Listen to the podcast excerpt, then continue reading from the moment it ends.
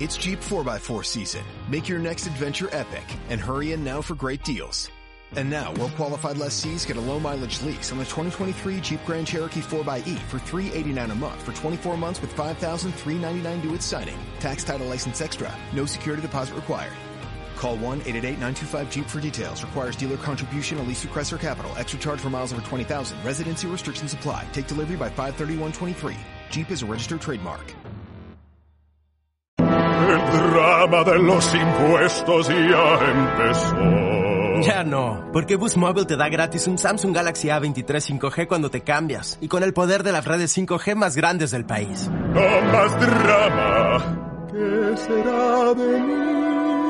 Cámbiate a Boost y llévate un Samsung Galaxy A23 5G gratis. Oferta por tiempo limitado, solo nuevos clientes disponible en ciertas redes. El servicio 5G no está disponible en todas partes. Un dispositivo por línea excluye impuestos. Aplican restricciones adicionales. Visita una tienda para detalles. Antes de iniciar este nuevo episodio, queremos invitarte a colaborar con una noble causa. Nuestro compañero Mario Díaz del podcast La Dimensión del Conocimiento en estos momentos necesita de tu valiosa ayuda para cubrir los gastos médicos de enfermedad ósea metastásica y carcinoma urotelial de pared. La intervención quirúrgica está valorada en 4 mil dólares. Puedes realizar cualquier aporte contactando a su familia vía WhatsApp al más 58 412 071 1248. Room Stereo del grupo ALJ se une a la campaña Todos con Mario.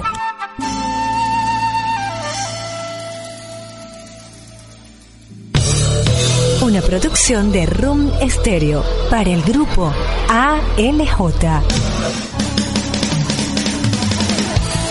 Partir de este momento llega a ustedes en Los Camerinos, un espacio diseñado para los amantes del fútbol, con producción general del grupo ALJ y Rune Stereo. Disponibles en Spotify, SoundCloud, iBooks, Patreon, Podcasts, Apple Podcasts y TuneIn. Con ustedes sus anfitriones William Mendoza y la nena Dávila.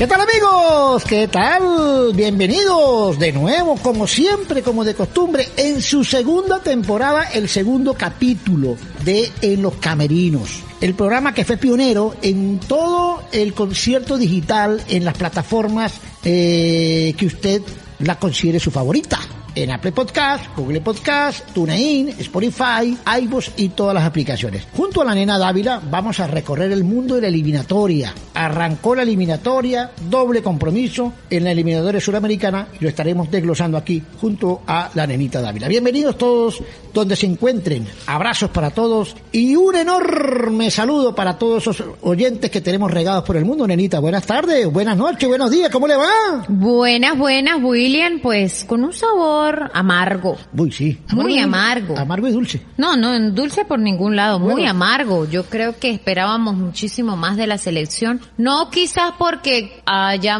o se haya visto eh, algún tipo de juego o alguna forma o estilo de juego, porque no la hubo nunca. No, y había expectativa para ver el debut de Peseiro como técnico. Exactamente, por eso, nunca vimos nada antes de esto. A quien eximimos en algunos aspectos porque apenas está llegando. Pero ya, por ejemplo, el partido contra Colombia. Pero los esquemas planteados ¿no? fueron acertados, No, William. no, no satisfació lo que la gente quería. No. Hemos perdido un poquito el entusiasmo de la Vinotito que nos venía acostumbrando a jugar los partidos. Es que este planteamiento del profe Peseiro son planteamientos totalmente diferentes a lo que veníamos acostumbrados y al estilo de juego, primero suramericano y por supuesto la identidad que venía eh, de alguna manera trayendo la Venezuela, la selección venezolana. Hay que, hay que también notar, Renita, que, y amigos oyentes eh, de los camerinos, que hubo complicaciones en los vuelos de algunos jugadores. Lleg- no llegaron todos sobre la hora, Sí, unos el día sí. anterior, otros el día siguiente, otros el mismo día. que trajo o sea, mal fue complicadísimo. Pero ya eh, contra Colombia, que ojo, ya dentro del partido, que ya eso pasó. Pero bueno, para darle una notica, nena,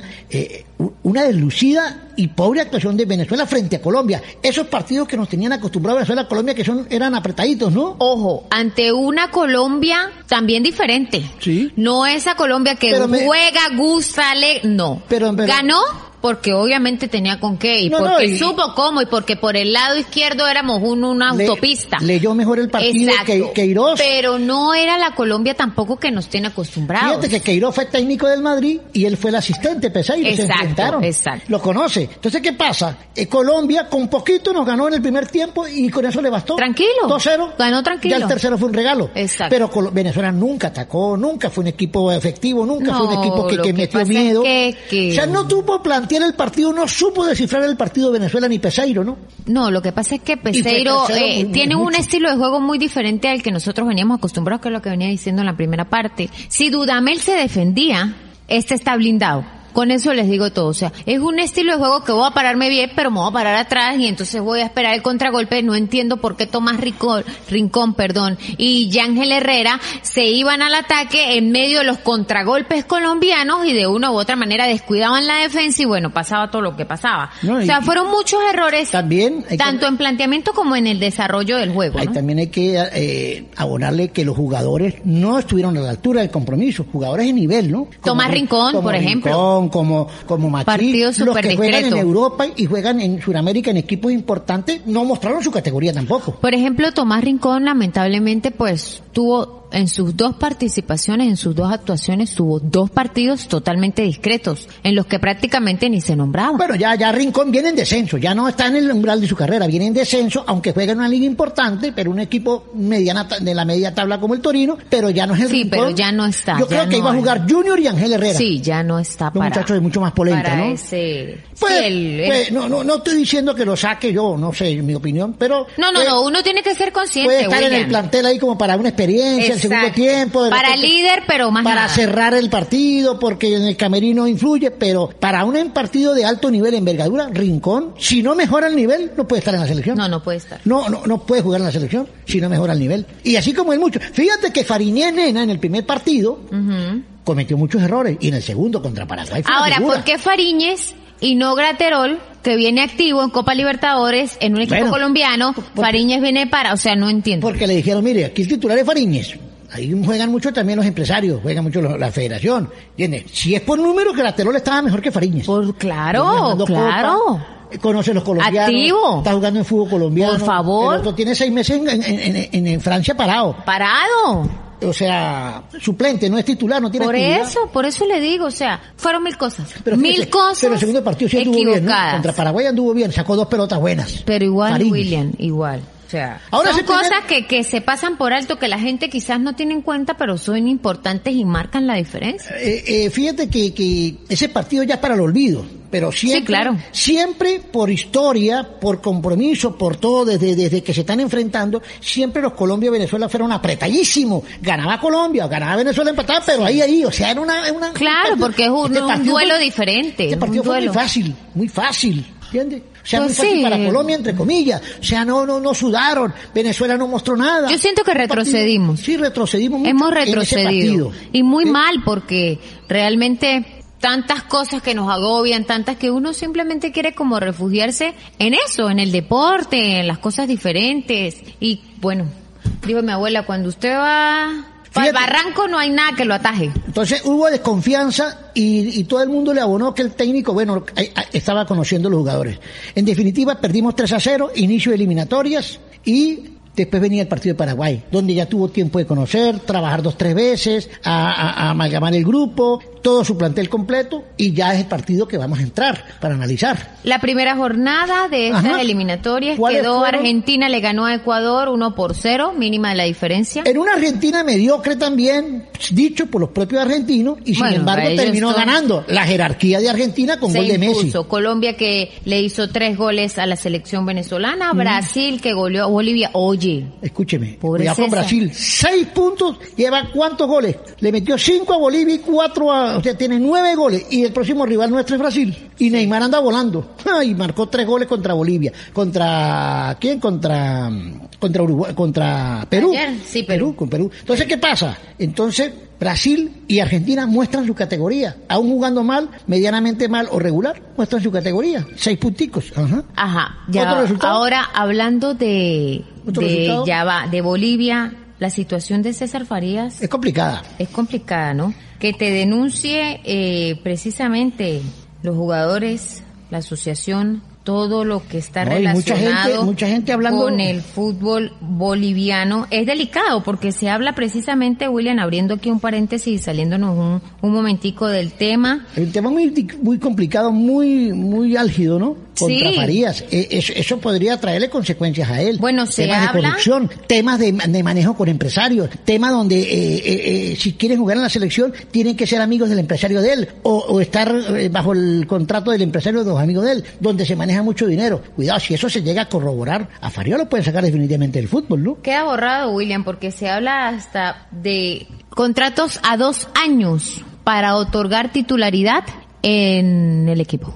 O sea, por unas cantidades... Eh, está complicado el tema de Farías. Ahí se maneja mucho dinero, muchos intereses, los empresarios mueven dinero. Mire, póngame a este, que ahí platica, póngame a aquel. No estoy diciendo que con Faría, pero en ese ambiente del fútbol, ¿ok? sí, no es el primero, lamentablemente pues lo no denunciaron. tenemos, y- la, no tenemos la certeza, simplemente son los rumores que uno ha visto, pero eso es lo que se maneja en el fútbol. De que los empresarios, tome aquí 100 mil dólares, póngame a, póngame a la nenita Dávila que la quiero mostrar, ¿sí? Por supuesto. Y entonces, bueno, el, el entre- el entrenador son 100 mil dólares. Y los empresarios, eso no es nada para ellos. Lo venden en un millón de dólares y recuperan todo. Sí, ahora el problema es que eso no lo ven así. Ahora el problema es que es Farías el que realmente está haciendo Bueno, los está complicadísimo lo de Faría. Y estas dos derrotas lo hunden más, ¿no? 5 a 0 contra Bolivia y pierde contra situación Argentina. no está nada fácil. Bueno, Luego le, Chile le le- tocó enfrentar a los más bravos, ¿no? A Brasil y Argentina. Y ya en la última fecha, o la- el último juego de la primera jornada, Uruguay se va arriba con dos goles por uno a Chile. Partido complicado donde hay muchas críticas por el árbitro y los mismos chilenos que pasó, hay cosas que, que, que no deben pasar y que aparentemente le dieron el partido a los uruguayos. Entonces, esa fue la primera jornada con una pobre actuación de Venezuela 3 a 0 y quedaba la expectativa del segundo compromiso. Sí, quizás le daba más esperanza a la gente porque ya había un fogueo, ya había una práctica, ya había algo que no hubo previo a este juego ante Colombia. Pero bueno, Paraguay también es un equipo complicado. Sí. De los últimos 25 juegos en la eliminatoria, la selección Venezuela sabe cuántos partidos ganó tres. De los últimos 25 juegos ganó tres. La selección Pero de es que es en el 2013, desastre. el 2016, 2017, imagínense. Todo ha sido un desastre. Y de los últimos 11 juegos como local en eliminatoria, Venezuela solo ganó uno. Imagínense, de 11 ganó uno, restos perdidos y empates. Y como local. Y en Mérida no nos va tan bien, ¿no? En Mérida es horrible la situación, ¿no? De hecho, estaba hablando la federación de que probablemente no vayan más partidos a Mérida. El otro sitio sería Caracas, que es donde nunca se va la luz. Pero Caracas, las condiciones, las canchas no están aptas para Pero, desarrollar algún tipo de juego de eso. Logísticamente, Caracas está más acta que Mérida, San Cristóbal y cualquier Pero. ¿y en qué El cancha van a jugar? En el Olímpico no está mala. Está, No. está- el Brígido lo están inaugurando Tienen también. que meterle. Mire, ahorita. fíjate que eh, Venezuela en partidos por puntos de eliminatoria de Copa América jugados en la ciudad de Mérida, 1, 2, 3, 4, 5, con Paraguay perdió dos veces, 2 a 0 y 1 a 0. Con Uruguay empató, con Argentina le ganó 2 a 0, eh, que empató 2 a 2 con Argentina y perdió con Brasil. O sea, no ha ganado en Mérida la selección. Le ha ido mal en Mérida la selección. No, y le sigue yendo mal. Es increíble, ¿no? Ahora pasamos la página de Venezuela, allá, en jugando frente a la selección de Colombia en Barranquilla, en el Metropolitano, y venimos al Metropolitano, pero de aquí. Sí. Justamente el que viene hablando William, Venezuela-Paraguay, que se jugó a las 6 de la tarde hora venezolana. Eh, un planteamiento que hizo el profe Peseiro también defensivo, eh, donde comenzó jugando con cuatro atrás, cinco. O sea, sus esquemas son defensivos, su fútbol es defensivo. Pero el Se pa- paró muy bien como quizás para mantener el cero. Pero me gustó más, mejor, me gustó más el partido frente a Pa- Paraguay. Muy buen a segundo Colombia. tiempo. Primer tiempo, Más o menos. Lo, lo, lo avasalló. Le Pero en el segundo goles. tiempo Venezuela quizás en unos momentos En tuvo segundo, ráfagas. en el segundo tiempo Ajá. Venezuela mejoró, aumentó, sobre todo la pelota detenida, un cabezazo de Córdoba que se lo sacaron, Ay. un cabezazo de, de este muchacho Fletcher que jugó bien, fue, por encima. Ajá, pero- el gol lo anularon y un penal fallado. ¿usted creyó que fue gol o no fue gol? Yo cuando lo vi al principio me pareció mm, como que le van a pitar porque la, Sí, él le pega es con la cabeza y le- da con pero la mano le da en el brazo. y le ayuda a, a desviar el balón para el arco. sí, porque si no le pegan en la mano, la pelota se Si va le hacia hubiese abajo. dado hasta en el hombro, quizás. Sí, pero Estuvo entonces- dudoso, de hecho se perdieron cinco minutos en el bar. Eh, fíjate que el árbitro dio el gol, y el Linier, porque fue tan rápido, pero después el bar lo liquida. Sí. El bar lo liquidó. El bar lo liquidó. Bueno, con decirle que el primer tiempo no estuvo tan bueno, eh, precisamente en el minuto 29, el 28% de dominio era para Venezuela. Era muy poco, William. Sí. El dominio de Venezuela. Sin embargo, luego encontraron como la vía. Otero en un muy buen partido, tuvo por allí buenas oportunidades, tuvo buenas ¿Por qué no juega Otero? Porque este hombre está al revés. Tenía que. Saca Otero, o sea, yo no sé, yo, yo decía, Dios mío. Los cambios también, estos últimos cambios que hizo en el segundo tiempo, muy tarde, William. Muy tarde los cambios, Venezuela pudo... Teniendo como oxigenar. Si bien Paraguay jugó a su fútbol, como juegan, metiendo... Pero yo creo que centro, nosotros hubiésemos podido. Nosotros ese partido era mínimo uno a uno. Sí, y pudimos haber ganado sin jugar bien Venezuela, ojo, sin mostrar muchas cosas. Hemos perdido mucha, mucha, mucha jerarquía en relación a los partidos anteriores, en los procesos eliminatorios anteriores, ¿sí? Muy distantes de la selección de Farías, de, de, de, de- los primeros algunos partidos de Dudamel y lo de Richard Páez. O sea, volvimos a hacer una Venezuela a ver qué nos sale, a ver qué, qué, qué muestra cada jugador. ¿Entiendes? Entonces, la pelota parada es importante para Venezuela. El juego aéreo le ganó a los paraguayos donde ellos son fuertes. Entonces, ahí hemos ganado, hemos ganado terreno. Pero esta, esta selección venezolana nunca dio tres pases seguidos, nunca fue colectivo, nenita. No, y, y fíjese que el planteamiento de este profesor era tan claro para mantener el resultado previo al gol que, que nunca movió el esquema. Sí, no lo tocó. Y cuando vino a hacer cambios, sus primeros cambios fueron delantero por delantero, que es cuando saca a Otero y entra Soteldo, y luego lateral por lateral, que es cuando saca a Rosales y entra Hernández, para mantener el resultado. Lamentablemente, en el minuto 65 aproximadamente, perdón, en el minuto 86 es cuando Paraguay busca la manera y consiguió la manera de marcar por un error defensivo que tuvo Venezuela y es cuando vienen los cambios realmente del profe Peseiro. Bueno, entonces uno, uno queda con la, queda con la pero fíjate una cosa, eh, está cuestionado, está cuestionado Peseiro, porque los dos compromisos no consiguió resultado. Pero si uno se pone a ver nenita, si uno, si uno se pone a ver esto, para leer estos daticos, ¿qué dice ahí de esos, esos daticos que son importantes? ¿Cuántos partidos tardó cada director técnico para lograr su primera victoria en eliminatorias tras el debut Ajá. en la competición? En los últimos tiempos. ¿Cuál, fue, el, cuál fue el primero? Tres, Walter Catarroque. Catarroque para cuando él debutó con la selección duró tres partidos para ganar. Ajá. Peseiro lleva dos. Ajá.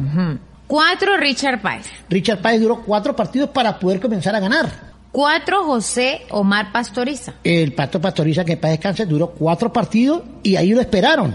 Rafael Dudamel, cinco partidos. Cinco partidos y mire, después, claro, no conseguimos nada con Dudamel, pero duró cinco partidos. César Farías, seis. Seis partidos César Farías, ¿sí? Seis partidos César Farías, ¿ok? Y Ratomir Dukovic.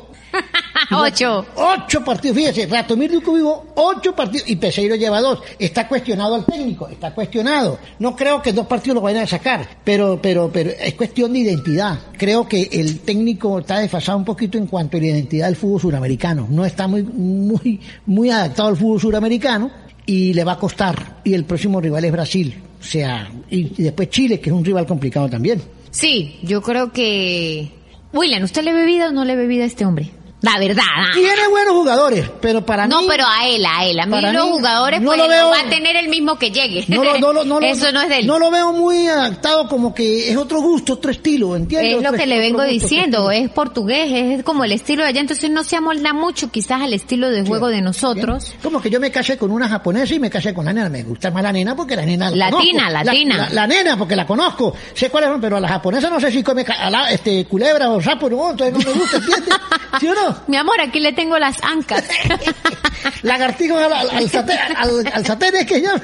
Hoy le hice dragón, una cosa así. Bueno, en cambio la nena que hace karaotica, ¿sí o no? Karaotica. Pabellón, mijo. Pabellón venteado. Mira, entonces no es cuestión de gusto. A mí me parece que todavía no se va a adaptar, no es tan fácil adaptarse a este fútbol suramericano. Es europeo. Él siempre estuvo en Europa, Portugal, España. Por eso, por En Arabia eso. Saudita, Su pero fútbol es portugués, es un jugadores tiene. diferente. A lo mejor con la llegada de Rondón, próximo partido, puede ser que mejoremos un poquito en la parte de arriba también, ¿no? Y si Pero si tiene dos en la parte de arriba, en vez de combinarlos, meterle vértigo, velocidad, como venía jugando la Benotinto, que el que estábamos acostumbrados, que era una que juega vertical, no que realmente se recoge, espera y ataca. No. Nenita, luego de dos partidos jugados, ¿cómo quedó la tabla? ¿La tiene por ahí?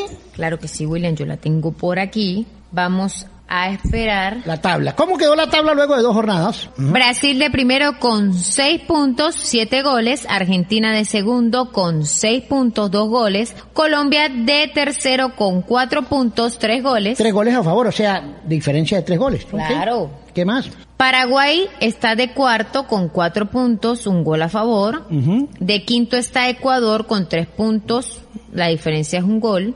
Uruguay está de sexto con tres puntos, menos uno. Chile de séptimo con un punto menos uno. Perú de octavo con un punto menos dos. Venezuela de noveno con cero punto menos cuatro, pero peor va Bolivia.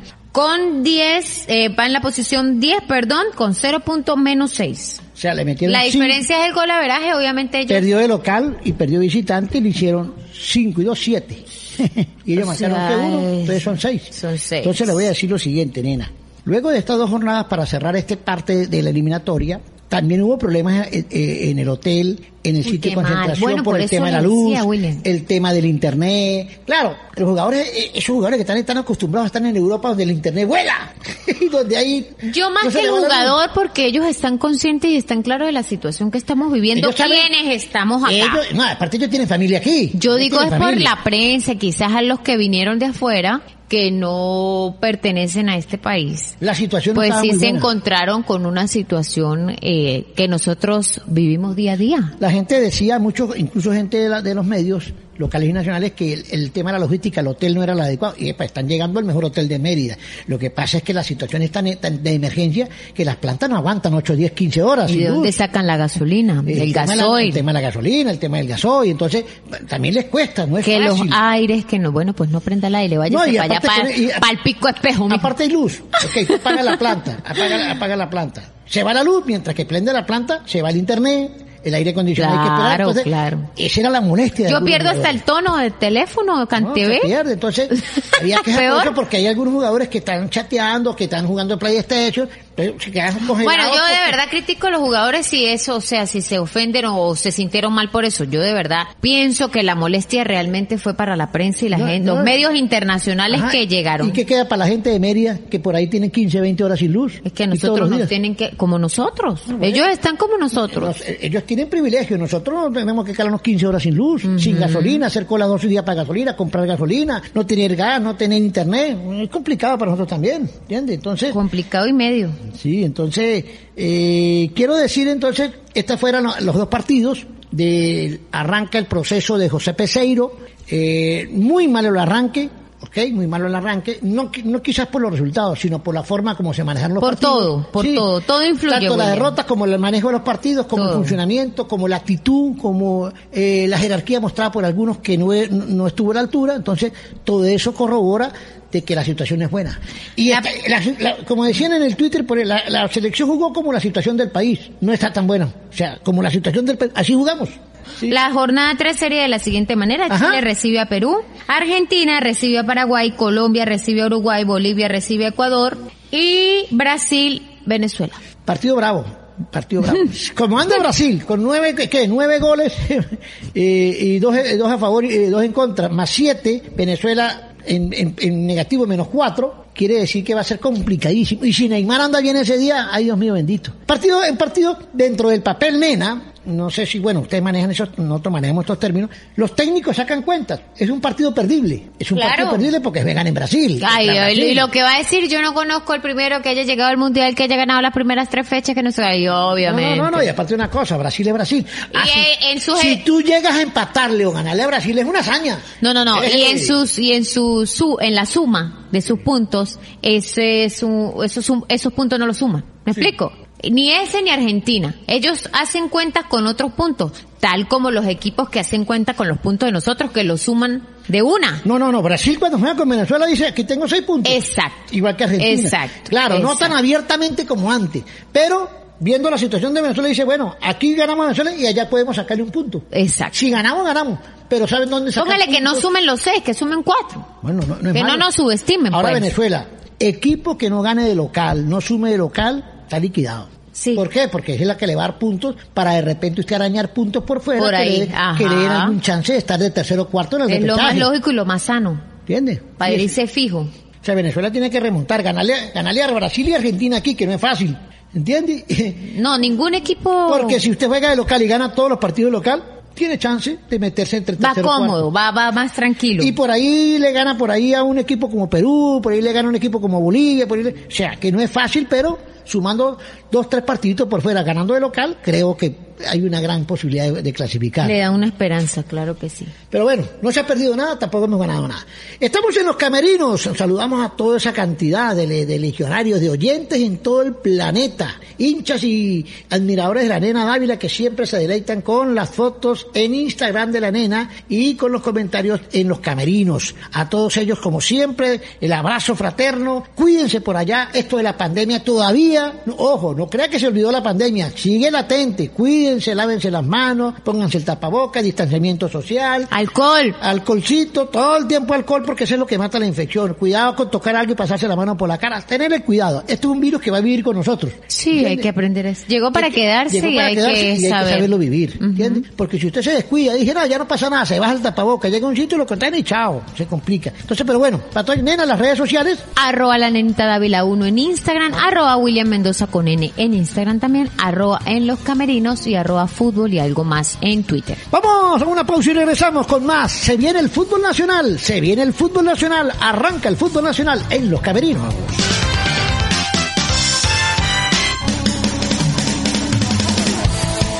Retucherí de Manuela. Somos especialistas en ensanchar y estrechar prendas, cierres, cuellos, chaquetas, dobladillos de vestidos, faldas, pantalones, jeans y ahora también con servicio de planchado profesional. Ubíquenos en la avenida principal de Pueblo Nuevo, sector Las Pilas, San Cristóbal, Venezuela. Retucherí de Manuela. Soluciones a tu medida. Continuamos en los camerinos, venimos en los camerinos en la versión podcast, saludamos a todos los urineros regados por el mundo que siempre están pendientes de nuestro programa. Tenemos un invitado especial, ¿no? Claro que mejor que Es la primera vez que sale por el podcast. hay que acudir a la fuente. Sí, porque siempre hemos tenido a Luis Quintero, a Pavona, a, a Juan Domingo, a- a- al profesor Mantilla, de Mancilla lo hemos tenido. Bueno, lo, lo bueno de último. Bueno, pero está debutando, debuta bien, profe, ¿cómo está? Hola William, muy buenas tardes, ¿cómo estás? Un saludo para ti y también para, para la nena y para toda la gente que nos está escuchando a esta hora. La verdad que es un placer poder conversar con ustedes hoy. Profe, se viene el torneo. Emocionados, Por contentos. fin, por fin. Sí, gracias a Dios, muy muy emocionados. Este, la verdad que después de tantos meses, con toda la situación tan inédita que, que- estamos viviendo, eh, estamos muy muy emocionados de, de por fin el torneo, de hoy poder disfrutar los partidos que, que inician en ese grupo A y bueno, todas esas sensaciones que, que tenemos después de tantos meses de volver a, a tener un partido oficial, de volver a estar en una cancha, de poder sentir eh, y tener todas esas sensaciones eh, prepartidos en los cuales todos los que vivimos y eh, eh, de- dentro de una cancha o hacemos vida eh, en el fútbol, pues son esos sentimientos tan, tan bonitos, ¿no? Que eh, hace muchos meses los extrañamos, así es que estamos la verdad muy contentos por este inicio de- del torneo, por el inicio del Club y nos preparamos de una gran manera para afrontarlo. Eh, Antes de iniciar con el tema ya de Táchira de lleno, eh, no podemos hablar de, de hablar de la Vinotinto, ¿ok? El cuerpo técnico, ¿qué, qué, qué, qué conclusión sacaron? ¿Vieron el partido? ¿Cómo les pareció esta doble presentación? El, el, el fútbol de la Vinotinto, el nuevo estratega Peseiro, ¿cómo, cómo lo analizaron, Eder? Bueno, William, uno lo disfruta como, como un, como un espectador y un fanático más, obviamente ferviente por, por su país y por la selección, ¿no? Yo creo que esos análisis ya le terminan de corresponder ahí a, a- al cuerpo técnico actual que está en la selección, ¿no? Nosotros la verdad que lo, lo disfrutamos mucho, bueno, eh, puedo hablar en distancia, lamentablemente no comenzamos el, el mundial como todos lo teníamos presupuestado, ¿no? Sabíamos que el partido en Colombia era un bastante complicado, bastante difícil, eh, sin las posibilidades para, para el profe Peseiro de, de poder tener a los jugadores con, con, digamos, algún tiempo de antelación para poder realizar algún tipo de trabajo. Este, se vio reflejado en Barranquilla, ¿no? Luego en Mérida se observó otra selección con un con una idea totalmente diferente de, de poder esperar al rival, de poder aguantar un poco, de, de, poder analizar lo que podía presentar el rival y después de ahí poderlo atacar, ¿no? Eh, no tuvimos la fortuna en el penal, mm, también no tuvimos la fortuna, vuelvo y repito, en la jugada de Yangel, que lamentablemente eh, pega en la, en la, en la mano. Sí, anulado. Y, y, sí, y, al final se nos escapa un punto que, que para, para el inicio y lo que correspondía eh, todo esto, eh, eh digo, eh, todo esto en, en cual como arrancó la selección, con su nuevo ciclo, con su nuevo cuerpo técnico, ese punto no era malo, ¿no? Y, no. y hoy pues lamentablemente, donde sabíamos que el punto era importante por toda la situación que se venía presentando, eh, digo toda por, por lo que eh, corresponde a un cuerpo técnico nuevo, un nuevo ciclo, donde no había tiempo de trabajo, donde con esta situación de hoy lo que vivimos en la pandemia no se pudo realizar un trabajo más extenso, entonces el punto era bueno, el punto era bueno, pero pero en, en este inicio de, de, premundial donde apenas van dos fechas, tú sabes que de local tienes tienes que ganar y de visitante no puedes perder. Correcto. Entonces bueno, hoy hoy no comenzamos el premundial como nosotros queríamos, como todo el país quería obviamente, pero eh, hay que seguir, hay que seguir, se vienen las otras dos fechas eh, premundiales eh, de eliminatorias muy pronto y lo bueno es que por lo menos ya el cuerpo técnico tuvo la oportunidad de trabajar con, con este grupo de jugadores, de conocer un poquito más a la selección y estoy seguro que vamos a mejorar, sin duda alguna vamos a mejorar. Profe, cambiando un poquito el tema, el Deportivo Táchira ya de cara a lo que es el torneo nacional, con trabajos intensos, obviamente planificados y estudiados por cada uno de ustedes. ¿Qué podemos esperar del Deportivo Táchira? ¿Qué trae el Deportivo Táchira para este nuevo torneo nacional? Se van a encontrar con un equipo que, que, que está muy comprometido, un equipo que, que con sus jugadores y, su cuerpo técnico han venido trabajando de muy buena manera, un equipo con mucha con mucha lucha, eh, donde el profesor Juan Domingo Tolistano tiene una idea muy clara de, de jugar bien y ser intenso al momento de, de, tener la posesión de la pelota y ser más intensos al momento de perderla para poderla recuperar muy rápido, ¿no? Nosotros hemos tenido una muy buena preparación y una muy buena semana de trabajo. Estas últimas semanas han sido de muy buenas en el aspecto táctico, realmente buenas en el aspecto táctico y, y eso nos, a nosotros nos tiene muy contentos. Ellos han entendido muy bien la idea, eh, ya eh, saben muy bien cómo es que la tienen que ejecutar y cómo la tienen que accionar dentro del terreno del juego y llegamos en un buen momento, llegamos bien eh, en lo mostrado en los entrenamientos, eh, obviamente sin tener partidos de preparación digamos que ese termómetro de poder enfrentar a un rival en un partido de preparación siempre te aclara ciertas dudas para el inicio de un torneo, ¿no?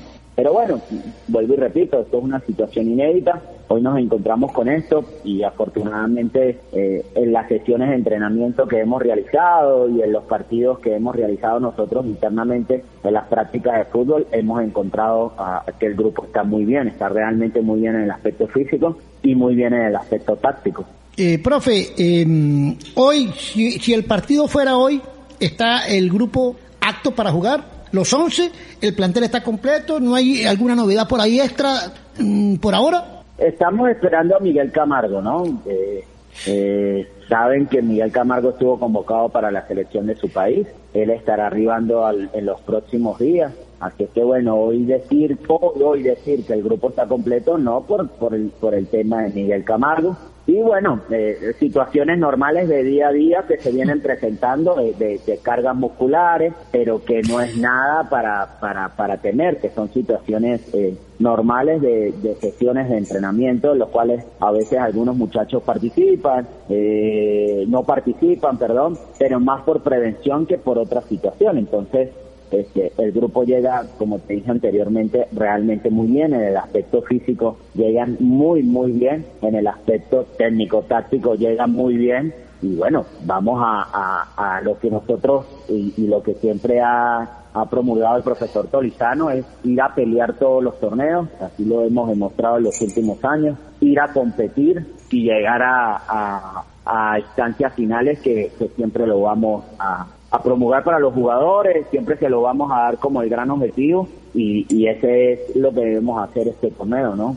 Eh, ser muy inteligentes, ser muy inteligente, es un torneo muy corto, es un torneo en el cual se juegan muchos partidos eh, de manera continua, entonces quien sea inteligente durante el transcurso y el desarrollo del compromiso eh, va a poder llegar de muy buena manera a lo que va a ser este último partido. Profe, llevan todas las herramientas necesarias, hablo de la parte humana. ¿Se van completos? Aparte de que ya sabemos lo de Camargo, digo, no sé si me entiende, pero ¿van completos? Sí, sí, sí, sí, sí, sí, todo, todo, absolutamente todo. Nosotros eh, va una delegación grande que está pendiente de todo, viaja la nutricionista, viaja el psicólogo, viaja todo lo que es eh, la parte de, de, cocina, nuestro nuestro chef, nuestro nuestra gente de, la cocina, que es un aspecto muy fundamental para lo que va a ser el desarrollo del torneo, eh, por como te digo, eh, son partidos muy cortos en los cuales la alimentación y el descanso va a ser fundamental. Eh, todos, absolutamente todos, eh, estamos preparados para lo que va a ser el viaje y estamos muy pendientes de todos esos detalles eh, para que no nos falte nada y tengamos todo a la mano para que el jugador se sienta bien, se recupere de la mejor manera, se alimente de la mejor manera y esté preparado para las órdenes del profesor Juan Domingo Tolizano al partido siguiente. Entonces, todo listo para el domingo arribar al suelo de la del estado Barinas. ¿De paso? el calor, el calor lo han manejado, temperaturas altas. Bueno, lo único es que el Deportivo Táchira pues tiene muy buenos horarios para los encuentros. Ya ha bajado un poco el sol, ya eh, lo que es 5 y 8 de la noche. La, la humedad, sí, una cosa loca. Sí, bueno, eh, eh, el, el, factor climático y el factor de cancha, obviamente va a sonar a cliché, pero es para los dos. Nosotros hoy eh, en la parte física estamos muy bien, estamos preparados para jugar eh, en ese clima, aunque en las últimas semanas les digo que en San Cristóbal el calor ha sido bastante bastante fuerte. Es que Dios es bueno. Vamos a preparar a esos muchachos. sí, la verdad es que sí, bastante bastante fuerte, entonces este, también tener la oportunidad, como tú dijiste, eh, de encontrar los partidos a las 5 de la tarde y a las 9, a las 8 de la noche, pues eh, hacen, hacen que el espectáculo sea mucho mejor, ¿no? Para, para todos, para la gente que lo va a poder observar por televisión, para la, para la gente que vamos a estar allí en el estadio, eh, cuerpos técnicos y jugadores, eh, vamos a poder demostrar y desarrollar lo mejor posible bajo, este factor climático que ayuda, obviamente. y después de ahí, como te dije, alimentación, hidratación, eh, un buen descanso, masaje, un buen trabajo regenerativo y, y, preparados de una vez para el otro partido. Profe, ¿ustedes no trabajan eso eh, como los ciclistas, eso de los masajes, no lo hacen ustedes también para la recuperación? No, no te escuché, perdón. Que si ustedes no hacen, por ejemplo, como hacen los ciclistas, que hacen el masaje post eh, la etapa ellos, porque tienen competencias muy seguidas, ustedes no trabajan eso, la, la parte de los masajes. claro, claro que sí, claro que sí, con el profe Luis Quintero que está pendiente de todos esos detalles, eh, termina, termina el, compromiso y lo primero que ellos realizan es un buen estiramiento con los preparadores físicos, un trabajo en el roller, luego de allí obviamente de una vez se consiguen con alimentación, con frutas, con, con otro tipo de alimentación para, para de una vez tratar de, de esas reservas poderlas aumentar rápidamente para generar una buena recuperación y después de ahí pasan a la crioterapia. Uy, qué bien. Con, con hielo en el cual ellos tienen eh, la obligación de, de, de, pasar por, por la crioterapia y luego después de allí se le realizan los masajes. En ese aspecto eh, estamos estamos totalmente preparados y, está totalmente todo coordinado con el profesor Luis Quintero que de por sí él es el, encargado de, de, todo eso de todos esos detalles. Voy a hablar con Luis porque voy a hacer precisamente un curso de masajes para que me meta no mentira mentira estoy lejos de toda esa situación mira eh, Eder eh, nos decía Juan Domingo que viajan un grupo de 30 jugadores, de los cuales 9 son juveniles. Los juveniles, ¿cómo los ves? ¿Cómo está la actuación de los juveniles, la responsabilidad, el compromiso de ellos? ¿Cómo los nota? Muy bien, la verdad que muy bien. Eh, este, y bueno, William, como nosotros siempre lo, lo, hemos hablado y que en una oportunidad yo lo hablé con, contigo, ¿no? Yo creo que ellos ese término de juveniles es simplemente la edad, porque luego de, ya pertenecer y estar en un plantel profesional, ya son hombres. Y ellos tienen la misma responsabilidad que tiene cualquier otro jugador que ingresa a este camerino así tenga 16, 17 años de edad, tiene la misma responsabilidad porque él ingresa a un terreno de juego donde tiene que desarrollar una idea con sus compañeros en un juego colectivo. Entonces ellos saben y está muy clara eh, esa idea y esa responsabilidad que ellos tienen eh, dentro de, dentro del compromiso y dentro del equipo deportivo Táchira y ellos llegan de muy buena manera. La verdad que hemos estado muy contentos con la evolución que han presentado los jugadores de dicha edad, los jugadores más jóvenes, eh, vienen haciendo las cosas muy bien, vienen entrenando de muy buena manera, con muchísimo profesionalismo. Entonces yo creo que por ese aspecto eh, hoy tenemos la fortuna de contar con muy buenos jugadores jóvenes que, que hacen parte del plantel, ¿no? Y lo importante es que tenemos jugadores en ciertas posiciones en las cuales hay un recambio allí también, ¿no? Nosotros tenemos los jugadores que van en las bandas, eh, esos volantes externos o esos volantes de segunda línea, como Carlos Calzadilla, Ronaldo Sacón, Cristian Cruz. Entonces hablamos que tenemos un recambio en esa misma posición. De delantero está David Pegues, está también Gibran Yusef, está Jesús, entonces Jesús Orozco, estamos hablando que tenemos tres delanteros también en esa posición, entonces en esa posición de juvenil que puedes hacer un cambio hombre por hombre, ya estas decisiones obviamente las toma el profesor Tolizano, ¿no? Pero tenemos esa posibilidad. Y en la parte defensiva está Carlos Viva, está Jesús Quintero, entonces nosotros hoy tenemos posibilidad de ese recambio posicional de esos jugadores jóvenes que también te dan una, una, una tranquilidad, ¿por qué? Porque no vas a tener que sacar a un juvenil para ingresar a otro, pero también tienes que hacer lo mismo con un jugador que ya no cumple con esta edad o con un jugador que ya ha pasado esa edad para poderlo pasar a esta posición. Entonces terminas haciendo cambios posicionales durante el partido que por ahí el desarrollo del mismo no te lo piden. ¿sí me entiendes? Entonces hoy nosotros tenemos esa posibilidad de tener hombre por hombre, de tener jugadores en las mismas posiciones y en los cuales llegan de muy buena manera al torneo. Profe, eh, sabe que el torneo, bueno, cuando se inició todo esto que sucedió, eh, se hablaba mucho de los extranjeros. Eh, unos llegaron tarde, se dieron mil cosas como para que el Deportivo Táchira no luciera bien. Lució tan mal que hasta el que andaba mal lució bien. Entonces, eh, hoy no hay excusa.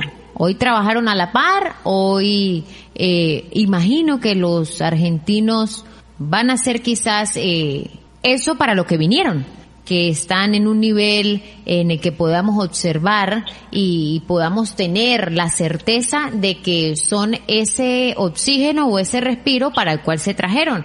Ya no hay excusa, profe. No, no, no, sin duda alguna que, que, no. Yo creo que Nena, yo creo que nosotros nunca hemos presentado excusas, ¿no? No, no, Eh, ustedes a- a no. ver si me- no, no, Ustedes no, no, exacto. A ver si me entiendes y no es por por, por reprochar eh, tu pregunta, ¿sí me entiendes? No, Pero yo claro. creo que, que, que nosotros como, como plantel y Juan Domingo como cabeza de este cuerpo técnico eh, a lo largo de nuestras carreras, eh, digamos que esa palabra nosotros la obviamos mucho, ¿no? Claro, ¿Por claro. qué? Porque eh, eh, después de que tú tienes un plantel, armaste un plantel y tú como jugador haces parte y vida en un plantel, yo creo que esa palabra no, no, no debe existir, ¿no? Correcto. Eh, ¿qué, qué tenemos de bueno? ¿sí? Eh, ¿Qué tenemos de bueno? Que hoy, a diferencia de lo que fue el inicio del torneo en enero, hoy lo podemos contar a todos con la misma carga de trabajo, con los mismos días de entrenamiento y con las mismas posibilidades de competencia interna,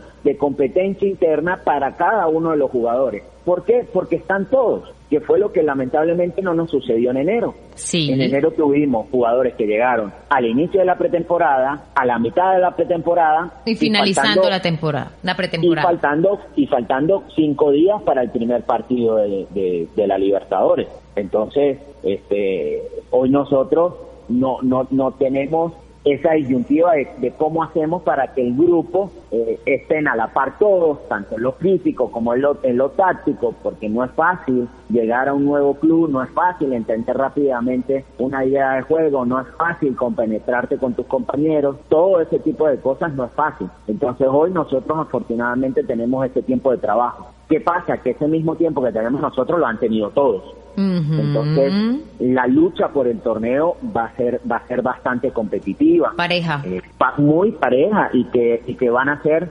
partidos muy seguidos y que van a ser eh, descansos muy mínimos entre partido y partido en la cual tú tienes que saber administrarte bien, saber administrar dentro de la cancha, saber en qué momento presionar, saber en qué momento ir hacia adelante, saber en qué momento ser inteligente para llevar el, el, el transcurso y el desarrollo del partido y luego después de ahí obviamente entran otras cosas que las manejamos nosotros internamente y que los jugadores ya, ya están muy claros. Sí, profe, porque va a ser definitivo, eh, como usted decía, todos están en igualdad de condiciones eh, con respecto a lo que es eh, las cargas y con respecto a lo que es eh, la secuencia o, o lo, la proximidad que hay entre los encuentros. Yo creo que ahí va a predominar el trabajo que se realizó previo ¿sí? Esta preparación que ustedes realizaron, las estrategias aplicadas y por supuesto el rendimiento colectivo e individual de cada uno de los jugadores para poder obtener eh, el objetivo o la meta planteada por ustedes y por todos nosotros, que es obviamente eh, obtener algo bueno en el torneo, si no es ser campeón.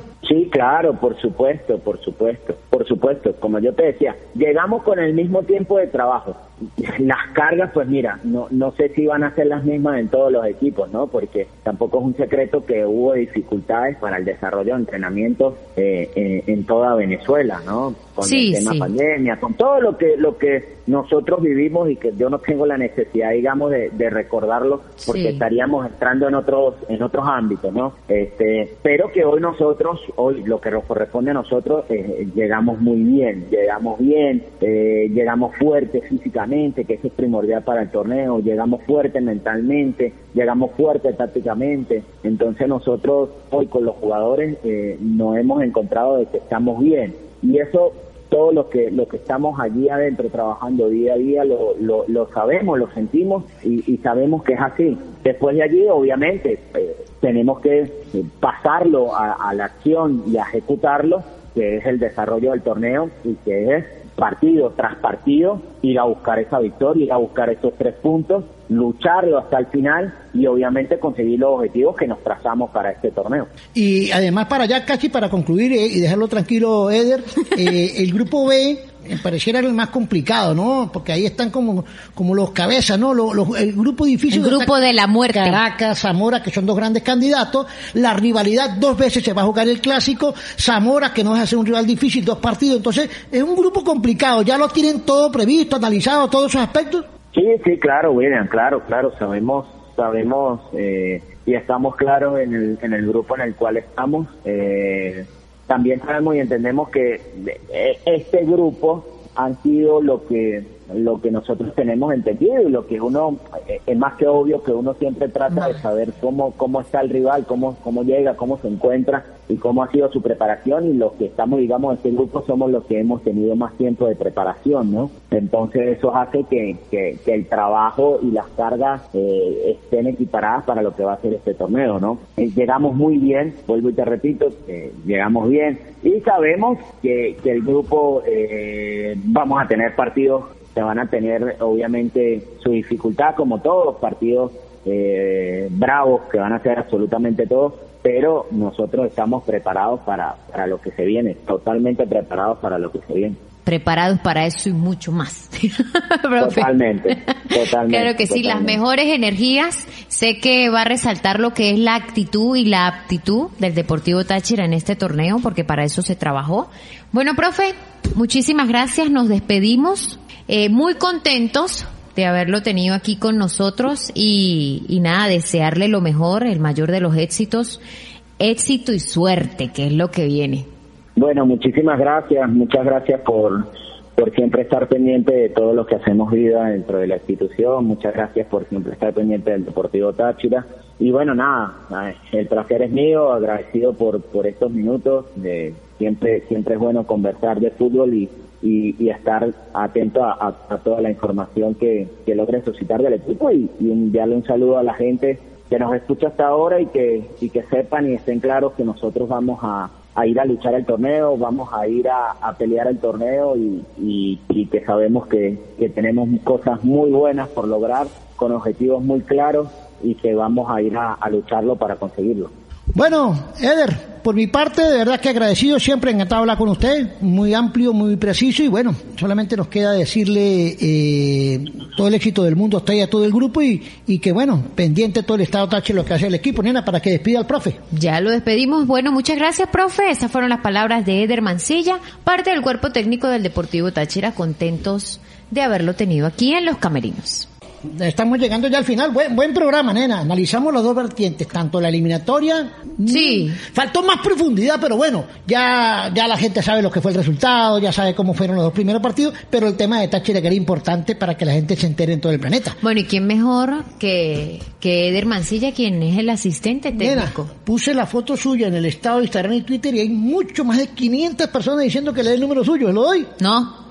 Nada. No hay Paguen. número, no hay número. Paguen. ¿Cómo que pague?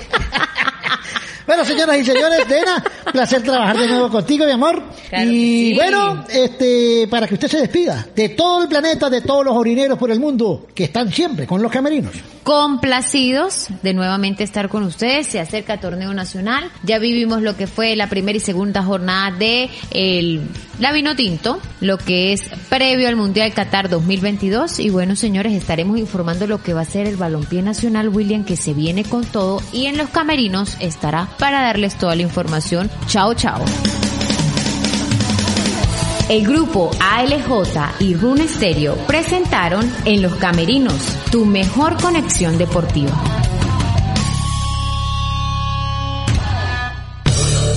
Una producción de Room Stereo para el grupo ALJ. leftovers, or the DMV, or house cleaning, or Chumba Casino always brings the fun. Play over a hundred different games online for free from anywhere. You could redeem some serious prizes. Chumba. ChumbaCasino.com. Live the Chumba life. No purchase necessary. Void where prohibited by law. 18 plus terms and conditions apply. See website for details.